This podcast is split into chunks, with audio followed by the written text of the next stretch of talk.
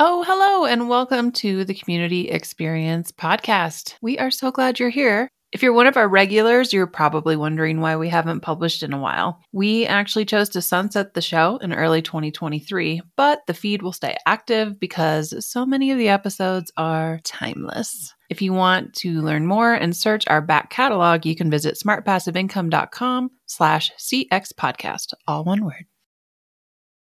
Hey, we have an amazing event coming up the Expert Advantage Workshop Series, where every day for a week, starting on Monday, May 20th, it's myself and another expert coming on to present to you about various kinds of things to help you with your brand and your business. Our brand new experts and residents in pro are going to be there to co host these workshops with me. And you're not going to want to miss it. You'll have a chance to ask all of them questions, and it's completely free to join. All you have to do is go to smartpassiveincome.com slash advantage. Wednesday, May 22nd. We're going to be talking trademarks, copyrights, how to know when to do it, what IP can you do it with, and the common pitfalls that most people fall into when it comes to intellectual property 101 with Yasmin Salman Hamdan. And you're not going to want to miss that on Wednesday, May 22nd. And then finally, to finish off the expert week on Thursday, May 23rd, we're going to be talking with Pamela Slim about how to monetize and scale your IP and position it and package it in a way that is unlike anything you've really been taught before. Incredible value from Pamela and all of our experts on our Expert Advantage Week. And all you have to do to sign up and join and get all the links that you need is smartpassiveincome.com slash advantage. Again, one more time, smartpassiveincome.com slash advantage. Join us on our Expert Advantage workshop series. You're not going to want to miss it. Again, smartpassiveincome.com slash advantage how much do you want people to be interacting in your community? And almost every person, their like gut impulse is like every day, multiple times a day. But then when you're kind of pushing them on it, you're trying to actually answer the question like, how frequently do they have to be tapping into this thing for it to be helpful to them? And there are some cases where some community personas it's less helpful for them to have to tap into the community every single day than it is for them to do it like once every two weeks. Oh, hello, and welcome to this episode of the Community Experience Podcast. I'm your hostess with the mostest, Jillian Benbow, and today I am talking to the lovely Noele Flowers.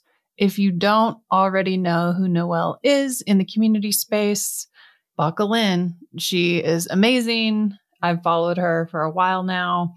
Just so insightful. So, we're talking all things community, the intersection of education and community specifically, but also just that community manager life. So, enjoy this episode, the Community Experience Podcast.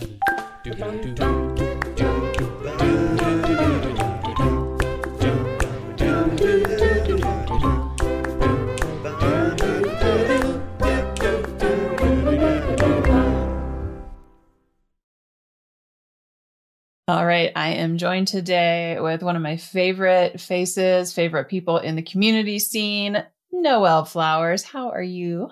I'm doing good. Thank you so much for having me. I'm super excited to talk to you today. I am so excited. I had so much fun. So, Noele was one of the panelists in the Business of Community Summit, the summit that we did with Circle, and we were on the same panel. And I just thought we had a blast. And I subscribed to your newsletter. I follow you as a, you know, as a community person. So yeah, welcome. In case anyone listening doesn't know who you are, Noele, give us the, give us the hot goss. I love any podcast that starts with hot goss. So I can definitely do that. So this won't be super hot, but my name is Noele. I have been in the community industry for probably like seven years at this point, which is really funny to say because when I first got into community, I did not anticipate that. I did not know that there was a career path ahead of me. But basically, I started off my career outside of the tech space working as a public high school teacher. I taught music in Queens. And when I realized I couldn't wake up that early, I pivoted into tech. I worked at Teachable for about four years running their community programs, which is where I first started to actually rub shoulders with SPI a little bit. And then I worked building a community education program at Commsor for a couple of years. And now I'm an independent consultant. So that's my I don't know how gossipy that is for you, but that's my my story. No, that's got some nuggets because some hot goss nuggets. I didn't know you were a teacher. Yeah.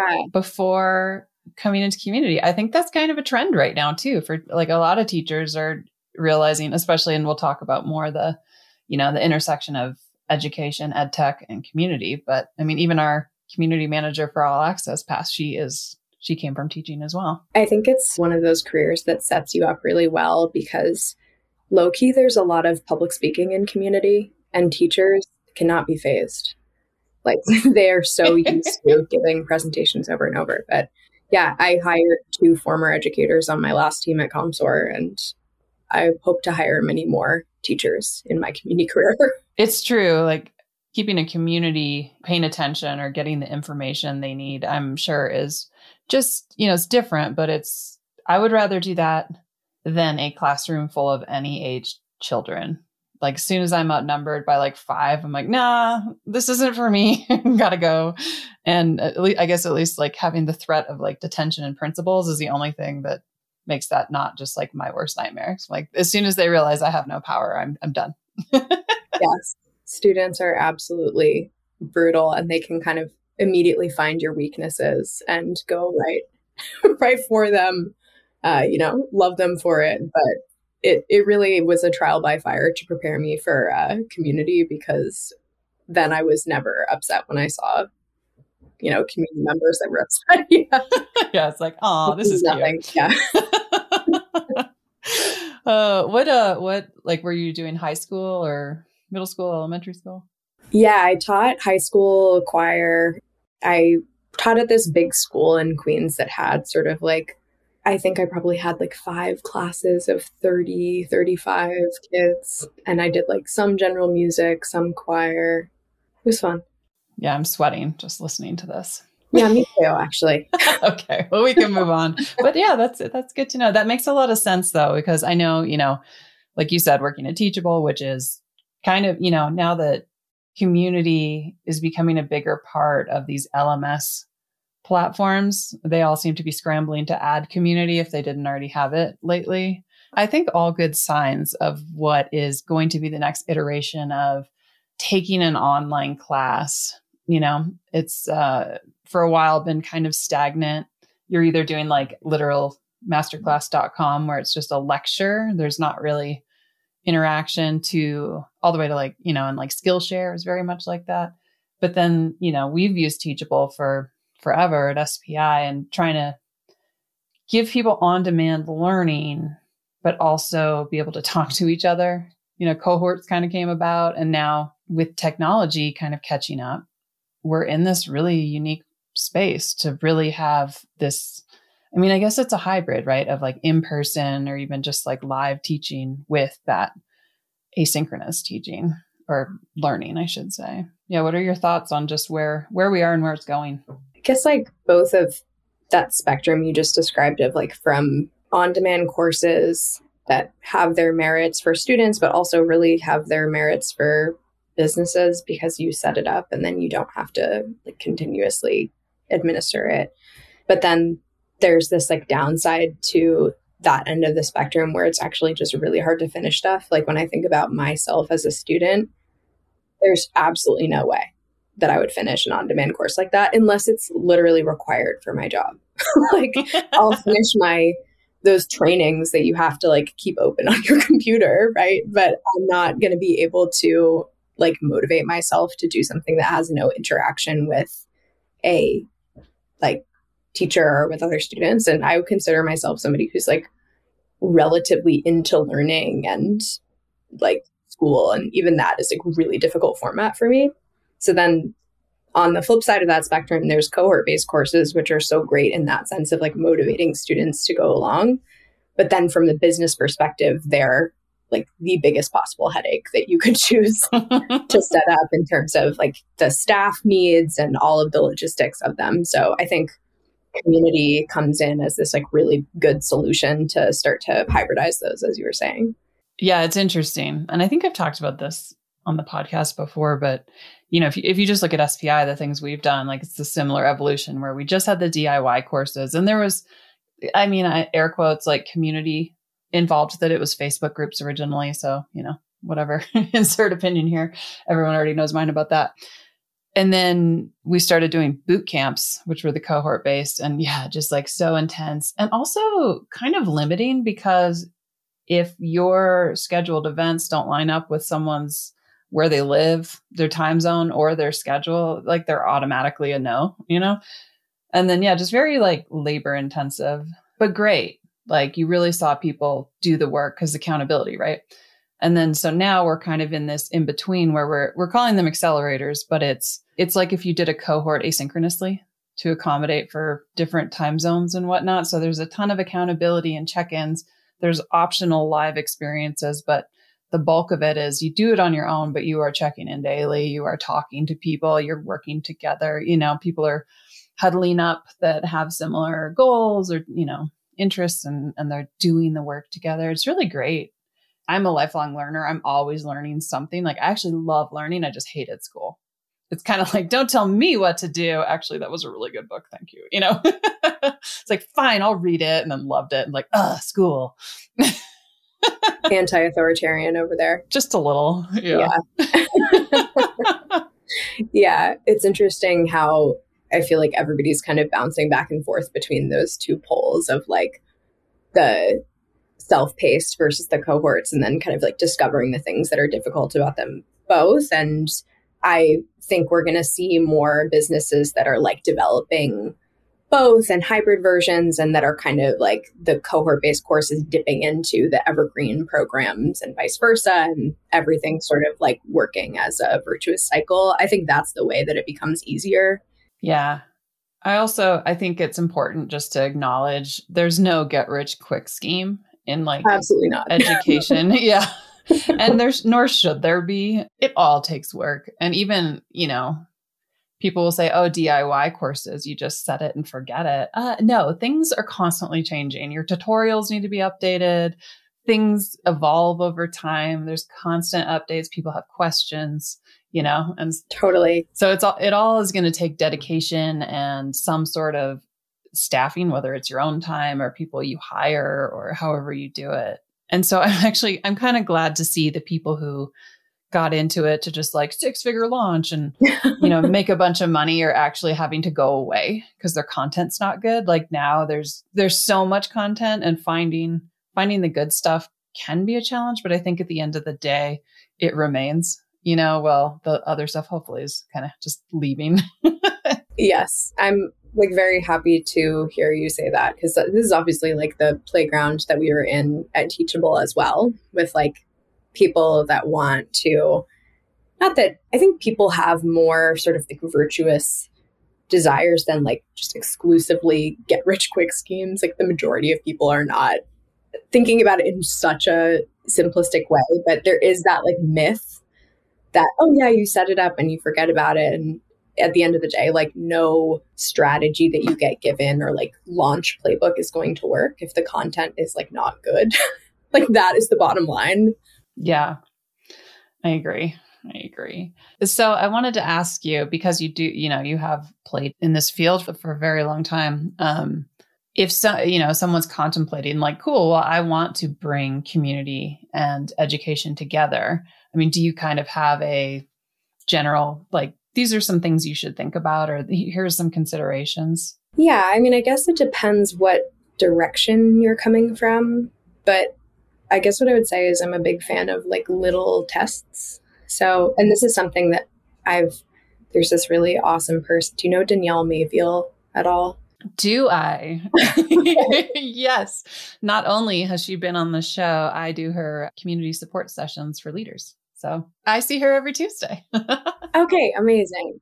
She's also just like a really cool person. So she's an amazing person. I'm like, can we hang out? Yes. she has a tattoo machine. Like, what? She? Can Yes, she decided to teach herself how to tattoo. Okay, I need to be like, how do I get on her test list for my right? next year, Speaking of yeah, speaking of tests, but is somebody who has like really impacted the way that I think about community. And I think one of the things that she said that has always stuck with me is like a lot of people are thinking, okay, what's the way for me to test out community on my business? And they're jumping immediately to like I guess you would say like the MVP of a forum or of what we would think of as a community. But Danielle is like the type where she'll be like, you don't need to jump to that. You just need to test one component of that. So maybe ask the question like, can I get this group of 10 people to show up for four weeks on something? So she would say, I think, I hope I'm representing your words here if you're listening, Danielle, but like, we'll find out. She'll be like, I can't believe you outed my tattoo machine. She's talked publicly about it. It's fine. she would say, like, can you get them to do an event or something like that? So I would say that if you have a course and you're thinking about community, maybe think about testing some small component of it like that. Can you get them to come to a Q&A session? And then on the flip side, again, instead of jumping right to I'm developing a whole course for a community, I might do like a challenge. Are people interested in some kind of paced out learning experience within your community? That's so smart. Yeah, and I see I see that a lot, especially, you know, Pat and whoever starts talking about things like this. People get super excited and they just want to do it because it sounds exciting and it's fun and let's be honest, a lot of us are kind of like serial like ooh, new shiny thing. and so all this work starts going into uh, like something really heavy lift like a course. And no one ever stops to ask themselves why. Like who is this for? How will they benefit? Like what and and does anybody want it is probably the most important question. I know I know I see that a lot with people. Um, also the okay, I made the thing and now no one wants it and I feel awful and just kind of having to sit with that, but also then decide now what, right? And I think that advice is helpful for that person too because you okay, you made this thing, it's not hitting. What part of it can you test to see can you get someone in the door, right? Totally. Yeah. And this is like the other thing about best practices and advice in general. Like, I'm definitely in the business of like giving advice about community. Like, I do this all the time on podcasts or my newsletter or Twitter or whatever. But when it comes down to it, what you're actually seeing playing out in your tests is much more valuable than anything that you're hearing in terms of a best practice. So I think I'm always trying to push people to like observe what is really happening and test different components of things and recognize that when we're giving advice or best practices, we're really saying, you know, this is what I guess is going to happen based off of what your setup is and similar things that have happened in the past, but like we don't really know. Like community and courses are a creative art. yes, that's beautiful. I always say it's the Wild West or a dumpster fire, but a creative art is uh, probably is a much prettier, prettier description. It's so true. I know people. You know, I'll host, you know, like office hours types events just about community for our community members to talk about community, and so I I usually preface it with like, look, the answer to every question is going to be it depends. So bear with me. It's going to be it depends and then follow-up questions because there's no there's no model that fits everyone and I think I kind of get frustrated with the the default. Like to your point earlier, people think community and they think forum and it's like that is not what you have to build. Like, is that what is needed? Is it like, is it a support community for a product? Then yeah, maybe a forum is a good way for people to help each other, but that does not have to be community. Community could be, you know, just anything. Like even on this, I'll ask you later, how do you define community? There's a, a sneak peek to later question. And everyone defines it differently. And often it's not a forum, you know, it's like people with, you know, similar interest, you know, can be anything. I don't want to spoil the some of the answers. I know. Now I'm going to be like, when you're in class and you know the question is coming and your head is like, like it's almost worse than being, you know, like it, it just like being asked and you have to come up with something immediately for, you know, sometimes you don't want to know. Just kidding. I totally don't ask that question later. so you have one of the best newsletters. I'm curious. The things you talk about is so thoughtful. You're very thoughtful in general, but you just have these very thoughtful insights. And I'm always just like, what a great topic. So selfishly, I'm curious just how are you deciding what to focus on week to week? I know you consult and so you're, you know, helping people and you're having, you have real life situations you're dealing with that you can kind of draw from. But yeah, just sometimes you just kind of blow me out of the water with your topics where I'm like, this is great. I needed this. that is a really kind thing to say. And I'm sorry if you're hearing my dog sneezing in the background here. It's a cheese sneeze. Oh my gosh. yes, exactly. Yeah. So it's also been a kind of challenge for me because with my newsletter, I used to send it sort of whenever I felt like it. And since I've been working more full time in consulting, coaching, and that kind of stuff, I've been kind of pushing myself to stay consistent with it, which I'm happy to report. I have been sending a weekly newsletter for months. Yeah, a lot of it, ever since I've kind of started writing about community, I think one of the big values that I have is trying to stay like tactical. Like, I really care about people coming out of what I'm sharing, not just with like, oh, I have a new way to think about something, but like I might actually be able to execute or do something with this information. I I don't know why that has become so important to me, but that's sort of like the lens that I come through. And a lot of those things come out of, as you said, conversations with clients where I'm like noticing, oh, I've had three clients this week that were struggling with the exact same thing, or I'm getting this question, or a lot of times they help me kind of shake loose a new way of thinking about something or framing something that like all of a sudden is working. like I for years have been trying to help clients with goal setting and creating goals that are like really symbiotic for their businesses and their communities and themselves and I like finally hit on a framework for that like two weeks ago, you know, and that comes out of just lots of repetition for working with clients and that stuff. And when that kind of stuff happens, I like to blast it out into the universe. It's so great because, like, like you're saying, it's one of those things where several clients are dealing with it. I think several community builders are probably also either have dealt with it or are, and just having that context, that perspective, it's like, okay, one, I'm not alone. Yay. Two, like there might be a different take that helps kind of shift the framework in your head to solve yeah. Thing. It's, a lot of times with community builders, I find also I'm always trying to encourage more people to like write newsletters or tweet about these things because a lot of times it ends up being like the same core take, but just like the way that you communicated it hit with somebody and helped validate them, like I would say I get a lot more of people being like, oh, I was secretly thinking this, but now seeing it written out, now I feel comfortable like communicating it to an executive. I get that way more than I get people being like, oh, I never thought of that before. So it's not like, it doesn't have to be the most original thing on the planet in order for it to be really useful to people.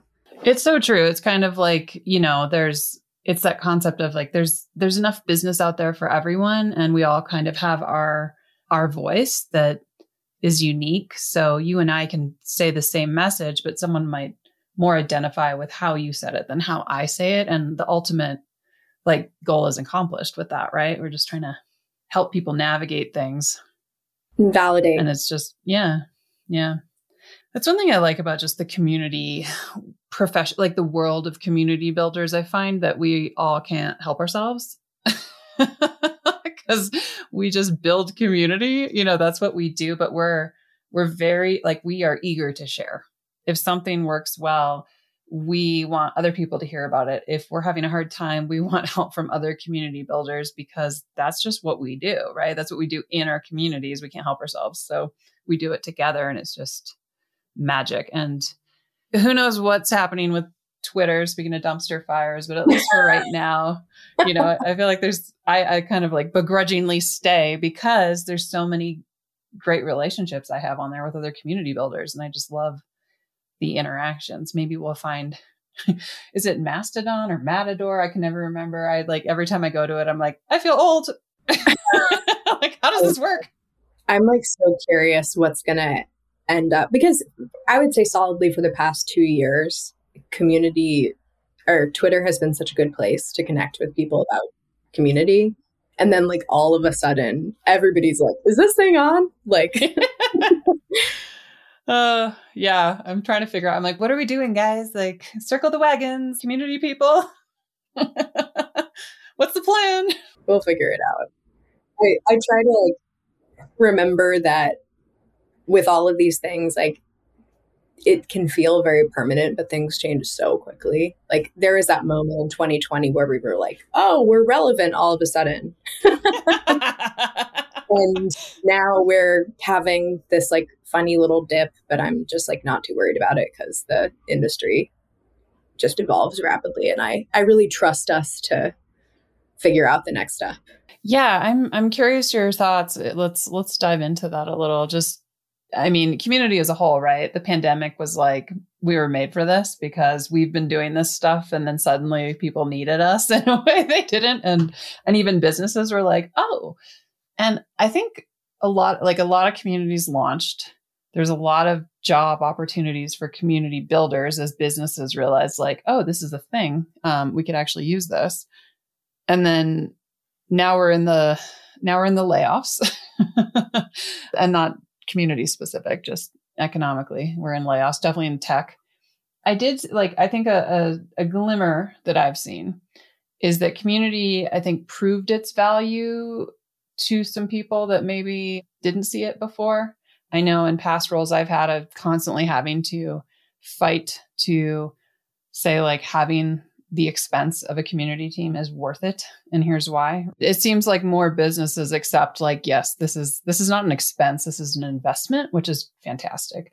And i'm also seeing new community roles and new types of community as a profession pop up like specifically internal community which is very exciting like i've been seeing more roles specific to kind of like a intersection of community and hr right like culture. It's fascinating. I'm curious, what are your thoughts on just where where we're going now that it's no longer 2020 and we're still here? yeah. Well, I think we had a little moment where people were a lot more willing to take risks in 2020 in terms of like investing. And I think you're right that people are now a little bit more sold on the idea that community can have business impact but what I still see is a little bit of like a big flail around what that impact is. And so I think what I see most commonly is like, and it comes from, it's the calls coming from inside the house to a degree, because I think we as community builders can have a tendency to be like, oh, it's going to impact retention. It's going to impact acquisition. It's going to impact content. It's going to like every single thing. And I think what can help a little bit is trying to like focus on what your core pillar or metric is that's moving the needle and like really designing a community that is purpose built for that because where i see folks falling down and then where i see executives getting like confused about their investment is when we're trying to like serve every single thing and the communities are like confusing or they're just too much work to maintain so we've got like you know bloated teams or really bloated programs. So I think we're like getting there, but we still have a little bit more work to do in terms of like defining what different types of programs do for businesses and making that message like a little bit more clear. Yeah, I think that's so true. And it, and it goes back to like test a thing and see. Right. Ask, you know, even if you don't have a community, maybe you have customers. So ask, like, what do you think of this? Or, well, right. what would you want? Why would you, like, how, can I convince you to log into this thing every day or multiple times a week? Like, what would compel you to do that? Right. Right. Yeah. And also, like, if the answer is no, then what? Right. so if you're doing that user research and you're finding that members are like not interested in community in that way is there another part of the business that's really valuable to impact so i think a good example of this is sometimes community isn't about like mobilizing every single customer and having a retention output, or it's not about getting net new leads in the door. Sometimes it's about a customer council of like 50 people who are really into the product and getting them to give like rock solid feedback on it. Totally. Which is like a totally different kind of program, but one that might have a ton of business impact that's like really clear to communicate. Absolutely. And I think that goes back to just not defaulting that like we are going to have a community and it's a plug and play forum and right. A, you don't have to do that. Like you really don't. You could have like you said like a council that meets x amount of times and does surveys or something, you know.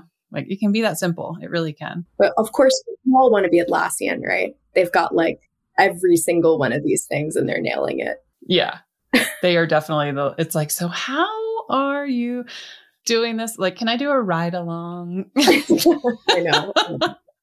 they should have like a tour day for at least for community builders. Like, come see, come see all our secrets. I would love a, a peek under the hood. I've been able to like hang with certain people that worked at Atlassian on some of their programs, and I'm always so impressed with everything they do. Right. It's like a hey, let's go get a drink. Tell me everything. They're like, I thought you wanted to be friends. I do. But also, she could help me out. Erica, if you're listening to this, I do really, we are actually friends. So no shade here. no shade, Erica. But tell us. No. it, it is, I mean, I think too, it's, it's almost like to our detriment, these North Star communities because they are doing all the things and doing them well. And I'm sure what we see might be like the Instagram feed version of, of reality. Like it's not all puppies and roses, but it sure seems like it, right? I'm sure they have their challenges, but it also, I think it, it's also a good reminder to all of us to look at our own programming and say, like, what could we do better and what could we drop? Like, you don't have to do all the things. And Atlassian in a as a company. Like it's a beast, right? Like it's huge. They do so many things. They have so many parts and yeah, it, that's not necessarily where all of us are. If you're not working at Atlassian, do you need an Atlassian level like community? Maybe you just need one part of it, right? Completely, yes. In in 2023, I think my my hope for the community industry is that everybody listening to this podcast like drops one to five of their programs. Oh my gosh, don't don't tempt me with a good time. you know, focus on one or two, nail them, like deliver and measure impact and we're we're going to be okay. Yeah, and I think it's kind of just uh, you know, it's a like our Achilles heel as community builders. We are just like, "Oh, I want to provide more value. Let's have more cool stuff." And uh, you know, at some point you have to be like, "You know, this isn't the college dorm. You don't have to keep these people entertained 24/7 and make sure they're eating and you know, we're not a we're not a RA it's okay to create programming that sorry if you heard my my dog this time tail wag there yeah you heard a little like a little shake it off i love it. Oh, and now she's itching herself. i hope that stays in the edit. We'll find out. Anyways point being it's like we don't have to do it all and do it all amazing. I think we we all as community builders i think just as like high achieving people in general it's like what else can we add? We need to launch. We need to and it's like or you could just have this very reliable program that people know when to show up and how to show up and they enjoy it. Totally. Yeah. Which, even as I'm saying it, I'm like, but. I really want to do my really fun program. Yeah. yeah. But like to your point of it depends earlier, this is like one of the the hardest it depends to deliver is like a lot of times I'll ask my clients, like how much do you want people to be interacting in your community and almost every person their like gut impulse is like every day multiple times a day but then when you're kind of pushing them on it you're trying to actually answer the question like how frequently do they have to be tapping into this thing for it to be helpful to them? Because for you at least in my opinion for you to get business impact out of a community it has to be genuinely helpful to the member. And there are some cases where some community personas, it's less helpful for them to have to tap into the community every single day than it is for them to do it like once every two weeks. So it really depends on the person that you're serving and what you're trying to like deliver for them. Absolutely. It's it's so easy to just get and I'm saying this as someone who's currently doing this, like just get too spread too thin with, you know, so many little components and add-ons. And like from a value perspective, I don't think community members are expecting like, here we are now, entertain us, right? Like they they have a life. To your point, just make it very clear, like, hey, when you come here, this is what you get, this is what you accomplish and then you go and like live your life and then uh, and you just have to it has to be compelling enough for them to come back right right and some of those communities are more social some are more transactional like some have you might stick with them for five years some you might be in for a month that's and i think having asking those questions when you're building a program and being a little bit okay with the answer that you get instead of being like, oh no, but I really want the community that people are going to stay with for five years and come in every single day. Sometimes that's not authentic to your audience. Yeah. Like if it's a neighborhood group, sure. If they're going to live mm-hmm. there that long, like that makes sense. But if it's something, you know, like a learning experience, for example, that's something, you know, we launched our all access pass and something I have to remind our team because we're talking about churn and we're, we're benchmarking right now because it's all so new. But I'm like, you know, the, the goal of this is not for people to stay forever. the goal is they get something out of it because it's that learning model. They have access to our entire course catalog, but then programming to help them get through it. Because as we know, people aren't finishing courses they buy. So this is solving that, right? But at, you get to a point where you gotta like, it's like, okay, it's time to graduate. Like I, I learned all the things I needed that I came here for. And now it's time to move on. And of course, yes, we have a community that they can potentially go to after that because of course we do, because we do it all, right? But it's also okay if then they just leave and take that knowledge and do cool things with it and hopefully think kindly of us, you know, like it's okay to have an end, like people grow out of things. It's fine. It's fine. Totally. Yeah. And I think to your point of like actually understanding how long you want that journey to be. And then you have this other opportunity once you're able to really successfully take people through that, that they got what they wanted to get. and now they like you. Yeah. Now they can refer people, Yes, exactly. So it can be a good alumni.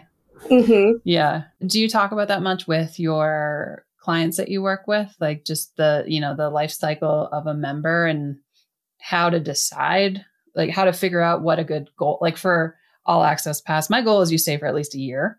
But after a year, I, I understand, you know, if, if you stay for a quarter, like you probably didn't need it that much, but I feel like a year will give you a really good skill set and friends and network and whatnot. Do you talk about that at all?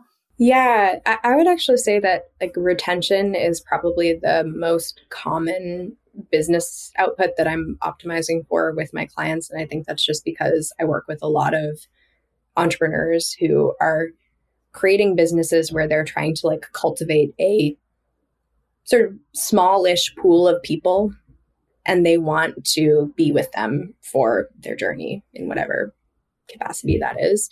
And I think that that can be really appealing to entrepreneurs because the prospect of trying to like dominate an entire persona and be like constantly acquiring new clients is not that appealing versus like understanding, you know, for my a thousand people that are customers or whatever it is, what can I continue to offer them? But I think a lot of times it's all about like you know, I'm a musician, so now I'm like thinking about mixing music where you're like pushing back this dial and you're pulling this one up. I think community is like that a lot too, where you're thinking about, okay, if my journey is authentically really only a year long, does it make sense for me to have a annual subscription? Probably not, right? like everybody is going to churn from that, right? Versus doing something that's more Which monthly. we do. Wah, wah. Sorry. no, it's fine. but I'm just saying, like, you find the answer to the question and then you get to tinker with all of the other pieces of it. It's not like, oh, rats, I found out that my journey is too short and now I'm like screwed. You have control over the different components of the business model. And sometimes you have to tweak those other things to kind of suit the reality. Yeah. I think one of my favorite things about community, well, life in general, but definitely community is like nothing's permanent. You can change things. Like even even community guidelines anytime I'm helping someone come up with community guidelines because I freaking love them. Uh, you know, I'm always like this is a living document. Like it's going to evolve as your community evolves and it should. Like you should be looking at it at least once a year, at least. And you should be adding things in uh, even like maybe a situation comes up and you realize people don't understand what I mean by this. Like, change it. Tell people, hey, we updated this community guideline. You don't have to like, you know, spread like because so and so, you know, but you say it's come to our attention that this is being misinterpreted. So we're updating it to this. Let me know if you have questions. Okay, bye. You know, it's and and the same goes for programming for life cycle goals to your point like you can change things it's okay like you can explain things and say look like if it is a touchy subject right like you can do that you have to do it smartly Totally. In fact, you must explain things. Yes. That's that's one of the things we know as as community builders is like most things you want to proactively address instead of like waiting for somebody to be upset and that solves like 95% of problems. Good communication, I think, yeah, like prevents so many things. And every once in a while, I get myself in a situation where I'm like, what, what, what am I doing? You know, because you're just like, I'm, you know, moving fast, got to do this thing, make a change, boom, boom, bop. And then people are like, hold on, what? You know, and then you look and you're like, yeah, I could have explained that better. I should have given more of a heads up, you know, whatever it is. I think it's a, it's a constant evolution, but communities are made of humans. And so if you mess up, you just own it which is I'm usually like, you're right. you know, yes. it doesn't happen yes. often, but like just be human and say, hey, I misjudged this. I should have given more time. We should have gotten more feedback. I didn't realize this was going to be a thing. Now that I know it is, let's talk. You know, you just have to be willing to talk to other humans. It's radical. it's truly radical. Yeah. You're like, yeah. when you receive feedback, you have to really listen. yes. Yeah and say, like, hey, I messed up. I'm sorry. If you'd like to talk about it, if you want to yell at me, and I guess it depends on your boundaries, right? But I'm like, sure, you want to hop on a call and just tell me I'm terrible and like get it all out. That's, I do not, you like, you will not faze me. Do it. Go for it. And nine times out of 10, those calls turn more into very empathetic interactions where I'm like, hey, and maybe it's because they don't expect me to be like, yeah, I'm really sorry. I, you know, this is what I thought was happening. It's not, or, you know, whatever it is. And then they're like, oh, right, you're human. And like, I want to say I'm mad because of this, but also I understand. Like nine times out of ten, they're like, I see, you, I see why you did it. Yeah. Like, or I understand the decision the company made. Because as, as we all know in community, if you if you're running a community, especially on behalf of an organization or a person or whatever, you sometimes get to deliver news that you had no choice in you may not even agree with, and everyone's going to let you know they have a problem with it. Right. And so you kind of take that role. I've definitely learned to like, it's okay. Like you can hold space for people and that that shows them that even if they disagree with a company thing and they're frustrated and they even take it out on you, they know like it's not you. Totally. Yeah. And you have, it sounds like both a very thick skin and also like knowledge of what your own boundaries are and like what will and will not upset you to hear, which I think is so valuable for community builders. That was a long, hard road of learning. yeah, I think I think boundaries are so important, and also, you know, obviously for people running communities, but for community members, I've noticed that's something I've kind of leaned into is helping community members figure out what their boundaries are and then advocate for themselves. So, like, you don't have to be obligated to hop on a call with people if that's not comfortable to you or if someone asks you for help and you don't have the capacity just saying like i don't have the capacity like no is a complete sentence but you know you can especially with digital communities where often it's like type it's like just say like i can't right now like sorry you know or whatever it is it's this is my new this is kind of my new like thing is um digital etiquette is what i've like to call it right when are we getting the like blog post on that Right. Well, actually, I was like, should I write like an Emily post of community? and I'm like, I'm the last person that should do that. Wait, that's such a cool idea. I know, but it's like, I that. Huh. well, yeah, maybe. I've decided if I ever write a community book, it will be on digital etiquette. The problem is, I think the people who need to read it are the ones that wouldn't. like, mom, here, read this. Yeah, I'm just finding there's there's a generation gap in and not just generation, but there's self-awareness gap for a lot of people on like what is an appropriate way to come into a room online. And as we have more and more types of communities and that bring different kinds of people together, you know, just understanding how to join a space and assess like what the vibe is basically and then behave within the norms of that you know it's kind of like traveling to a different country and not respecting culture and then wondering why no one will talk to you. it's like that, but, uh, but online. And I think, I mean, I'm now 30, but I will admit that I'm often scrolling TikTok And I'm 41 and I get the TikTok where it's like, you've been scrolling for a while. And I'm like, get out of my feed. because, because we don't know how to stop. Um, but sometimes I'll look on the comments and I'll realize, like, oh, for a lot of people, they have a hard time remembering that they're interacting with real person. And that I think is something that as community builders, or at least like I'll speak for myself, I don't have a hard time remembering that. like I always right away, I'm like, oh, that was mean. But then I'll realize like people need a little bit of practice to kind of grow that muscle of remembering that they're they're talking to a human. Right. I even have to remember that in communities when someone like says something or they're dominating a Zoom call or whatever, and you're just kind of like, oh my God, right? And then it's like, wait, I'm managing this community. I need to deal with this. I could talk about digital etiquette forever, but I want to make sure we're talking about other stuff as well. And we're kind of towards the end. So before we go into our rapid fire, which is where you may have already heard a question and hopefully haven't been stewing on too much. I'm curious. We always do this at the very end, but real quick, I want you to just tell everybody one, consulting, like who are you working with primarily? What kind of, if someone's like, oh, she is consulting, I let you know, I, there's a vibe check here. Who like kind of who are you working with? Are you available? All of that. Tell us about your consulting work. Yeah I, I, mean i would say i'm available ish like i usually can't book something tomorrow but i can usually book something like a couple weeks or a month out. I kind of work with clients in two big ways. So one is like coaching call based consulting whatever you want to call it which tends to be more with independent entrepreneurs or community managers themselves that are working at small businesses. And that is really just people either booking like one call with me for us to tease out a specific problem that they're dealing with, or sometimes people will do like, I want to book six calls and talk through my entire strategy or hold a monthly or things like that. So that's more of us like working together one on one to dig into problems and to your point earlier of that kind of like it depends question i think that's a lot of what i'm trying to like build with clients is that inquiry process of like when i have this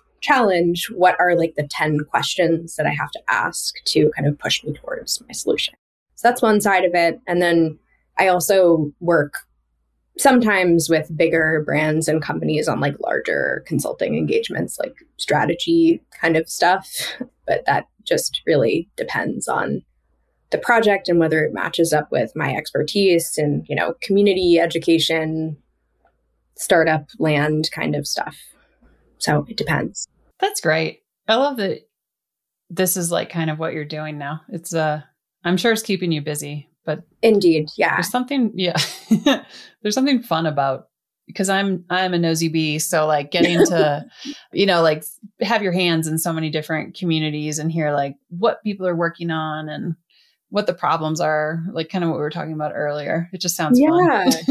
it's like oddly something that's gone through my entire career. Like I've always had a community role that had some kind of like working with lots of different business owners element to it. And I really like that. And I, I think one thing I've really learned about consulting also is that it always depends on what it's not like there's three consulting packages. I think any consultant will tell you this that are always the same. It's more like what needs to be addressed in that situation which is kind of fun to think about each time. That's super fun. I have a like a much higher level version of that with just the nature of our communities there's a lot of, you know, solopreneur types in them and a lot who are launching communities. So I'm always like, just add me to your community and I'll poke around and then we can talk about it. Cause I'm just like, yes, I want to see all the communities. Like, let me in. I'm so nosy.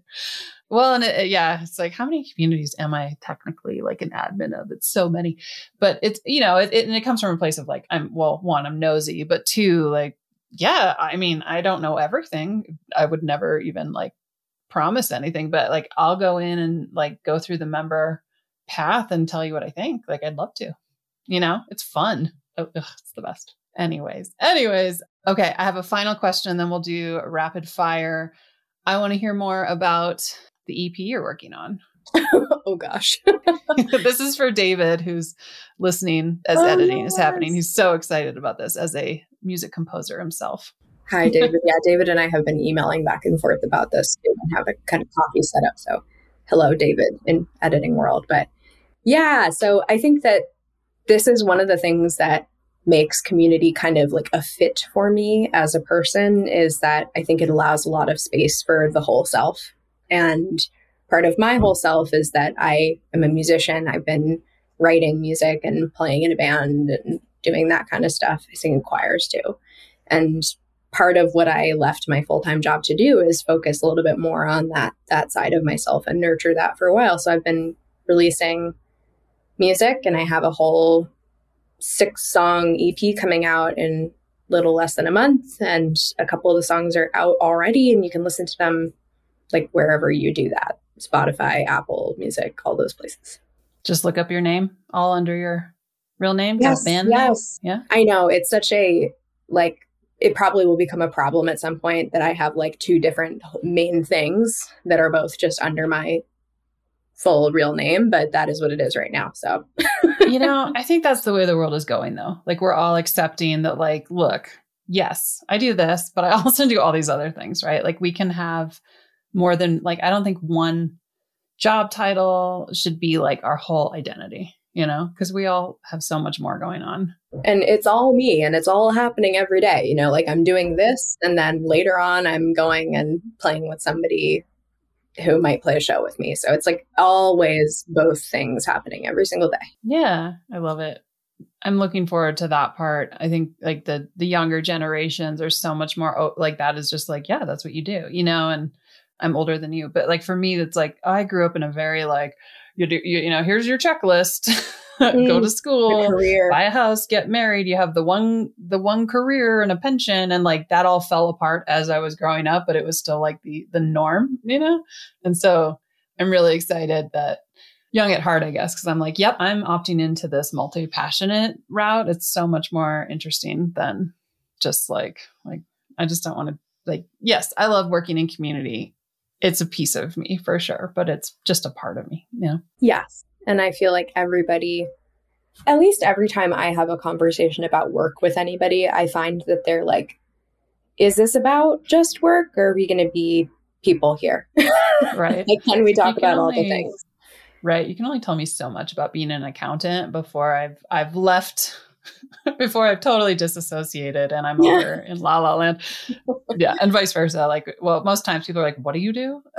and it's like, "I work on the internet. Don't worry about it." What's your job? Uh, you don't want to know. yeah. I observe human behavior on a daily basis online. I'm an uh, plot twist. I'm an I'm an internet troll full time. Okay. Well, thank you for taking that little segue journey with me. We are going to go into what I call the rapid fire round of questions. If you're not familiar, let's do it. Yeah. I'm going to ask you a question. First thing kind of that comes to mind, hence the rapid fire, just like a quick whatever response. I will do my best not to ask follow up questions because I know I will have them. And anybody who listens to the end of uh, this podcast knows it's very hard for me to stick with this. So we're going to give it a go though. So I'm scared. Let's go. don't be. And there's no math. I like to community people always are like, oh, thank God. Quick calculation. Noele, when you were a child, what did you want to be when you grew up? Oh my gosh. Okay. So this is actually a funny one. So I maybe TMI for the whole podcast, but I have like a, a heart condition that I was diagnosed with when I was a child. So I wanted to be specifically a pediatric nephrologist because that was what one of my doctor's specialty was. But then I realized you have to go to medical school to do that. And that kind of discounted the whole thing for me. That's lovely, though. Like whoever that doctor is out there who's like, wait, what do you do for work? I like know. They, you know, Dr. Heron, if you're listening. Oh, yeah, they definitely are. All right. The question of the hour Noele, how do you define community? Oh gosh, the one that I've been stewing over this whole time. I think the easiest way to define it is just like many to many interactions instead of one to many. I I can go. I often try to like specify further. Uh, okay, I'll put it this way. I think definitions can be useful for us when we're trying to like suss out a specific situation. So if, if you're like a job seeker and you're asking me that question, my answer is going to be different so that you can like look at a job post and understand is this a community role? But if we're talking about community conceptually, that's how I'd put it. I love it. I think it's great. All right. Pretend if you don't have one, pretend you have a bucket list. What is something on that list that you have done? So, a cool thing you've done in your life. Okay, this is funny. This never would have been on my bucket list because I never would have thought it possible because spoiler alert, but I am five one barely. But I have been in a New York City Fashion Week show before because and you're like, how? How did this happen? No, that's really cool. I used to sing in a choir in the city that got for a Moncler Grenoble show. They did like this really high concept choir thing.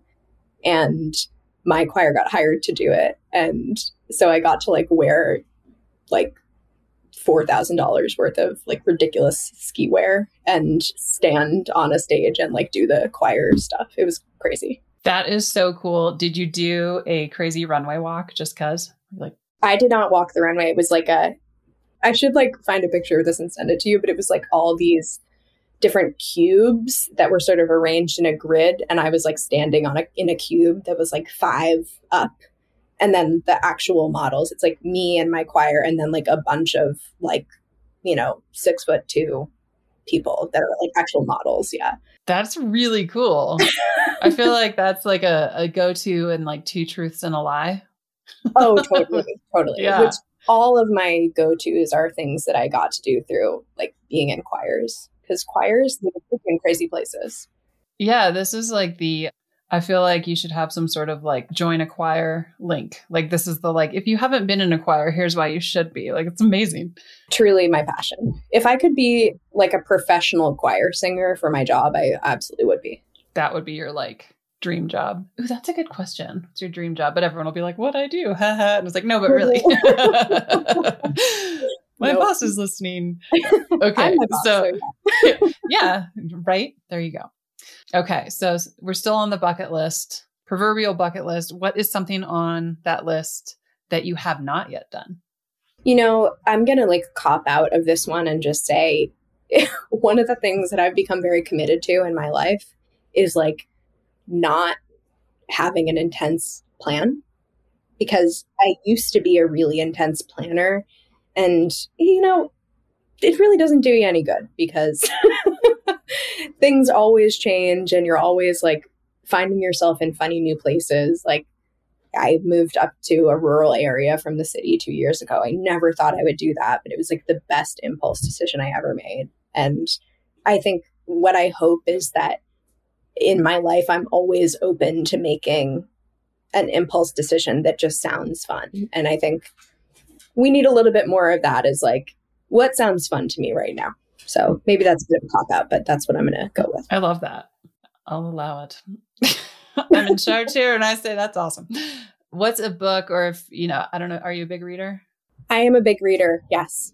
Excellent. What's a book you've read lately or a book that you just love and you wish everyone would love? Just what's your like go to recommendation right now? Yes. So I, you're smiling so big. Like, yes, I, am a huge fiction reader. I do not read a lot of like community related stuff. So please feel free to send me death threats. I'll just send you my digital etiquette book slash blog post whenever I. my book recommendation is The Rabbit Hutch by Tess Gunty. It is this like phenomenal novel that I the first book I read this year and it's like kind of ruined reading for me because every book that I've read since this year I've been like it's not as good as The Rabbit Hutch. Really? um, takes place in this kind of like small fictional town in Indiana and it's like about the town being like quote unquote revitalized um, and all of the ways the people that already lived in the town are interacting with that. It's phenomenal. I'm gonna have to add that to my list knowing it might ruin future books for me but i i just finished her majesty's royal coven. Ooh. and which is one of a trilogy and the second one's coming out in a month i think. And it was one of those things where i was like i have to wait a month. Very good. It's science fiction. It's witchy but it was so good and the end, oh my gosh, anybody listening? Ah, Need the other one to come out. Anyways, That's such a good feeling when you're in a trilogy. yes. Well, I like it when I'm late to the late to the party. And uh, Oh, yes. so like I start reading and yeah, it's like I've read Game of Thrones. I started watching it when right before season seven came out, so I never had to wait.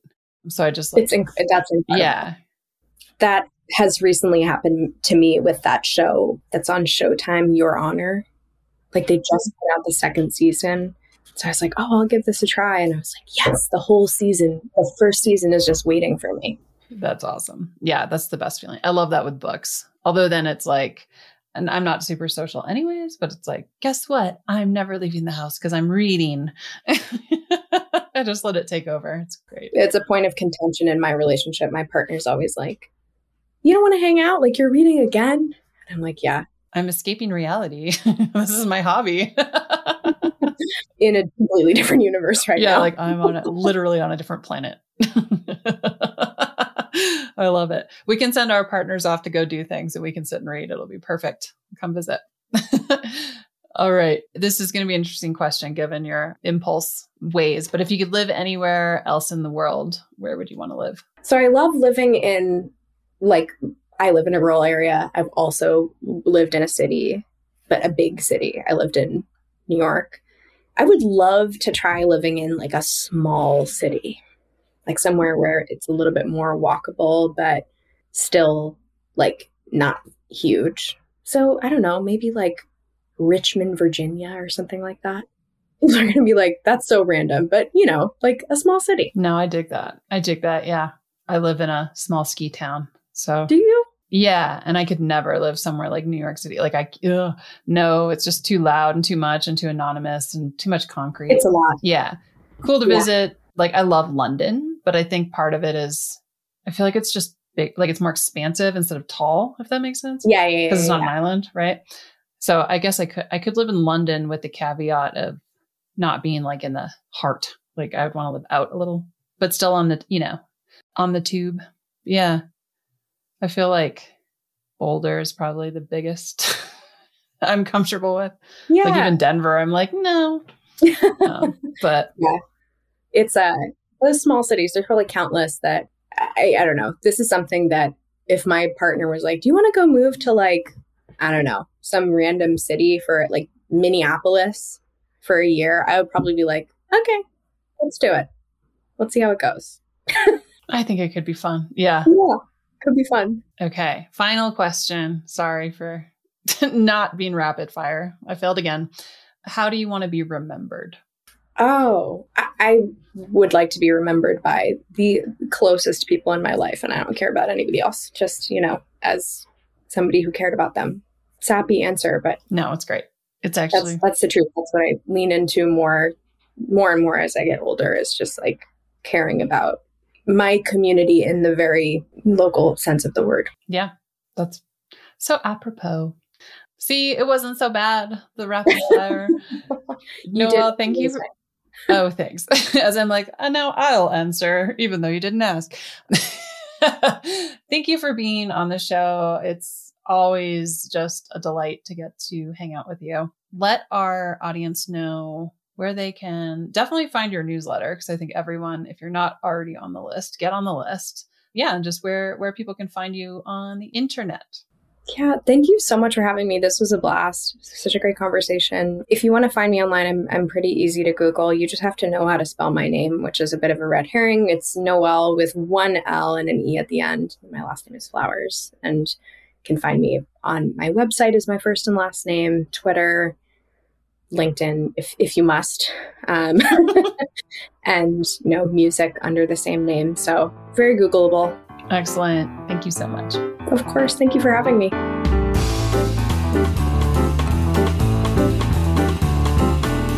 And that's a wrap. I hope you enjoyed listening to Noele and I's conversation. Uh, you might have heard some dogs as well in the background. Her dog, Cheese, had a sneeze, hence the cheese sneeze. Find Noele at her website, noeleflowers.com. And definitely, if you don't already, subscribe to her newsletter because it's great. That is it for today, and we will see you next Tuesday. Learn more about Noele at her website, noeleflowers.com. That's N O E L E, flowers, like a flower, plural.com. And anywhere on social at Noele Flowers. And LinkedIn if you must. Your lead host for the community experience is me, Jillian Benbow. Our executive producer is Matt Gartland. Our senior producer is David Grabowski, and our editor is Paul Gregoris. Sound editing by Duncan Brown. Theme music by David Grabowski. See you next Tuesday.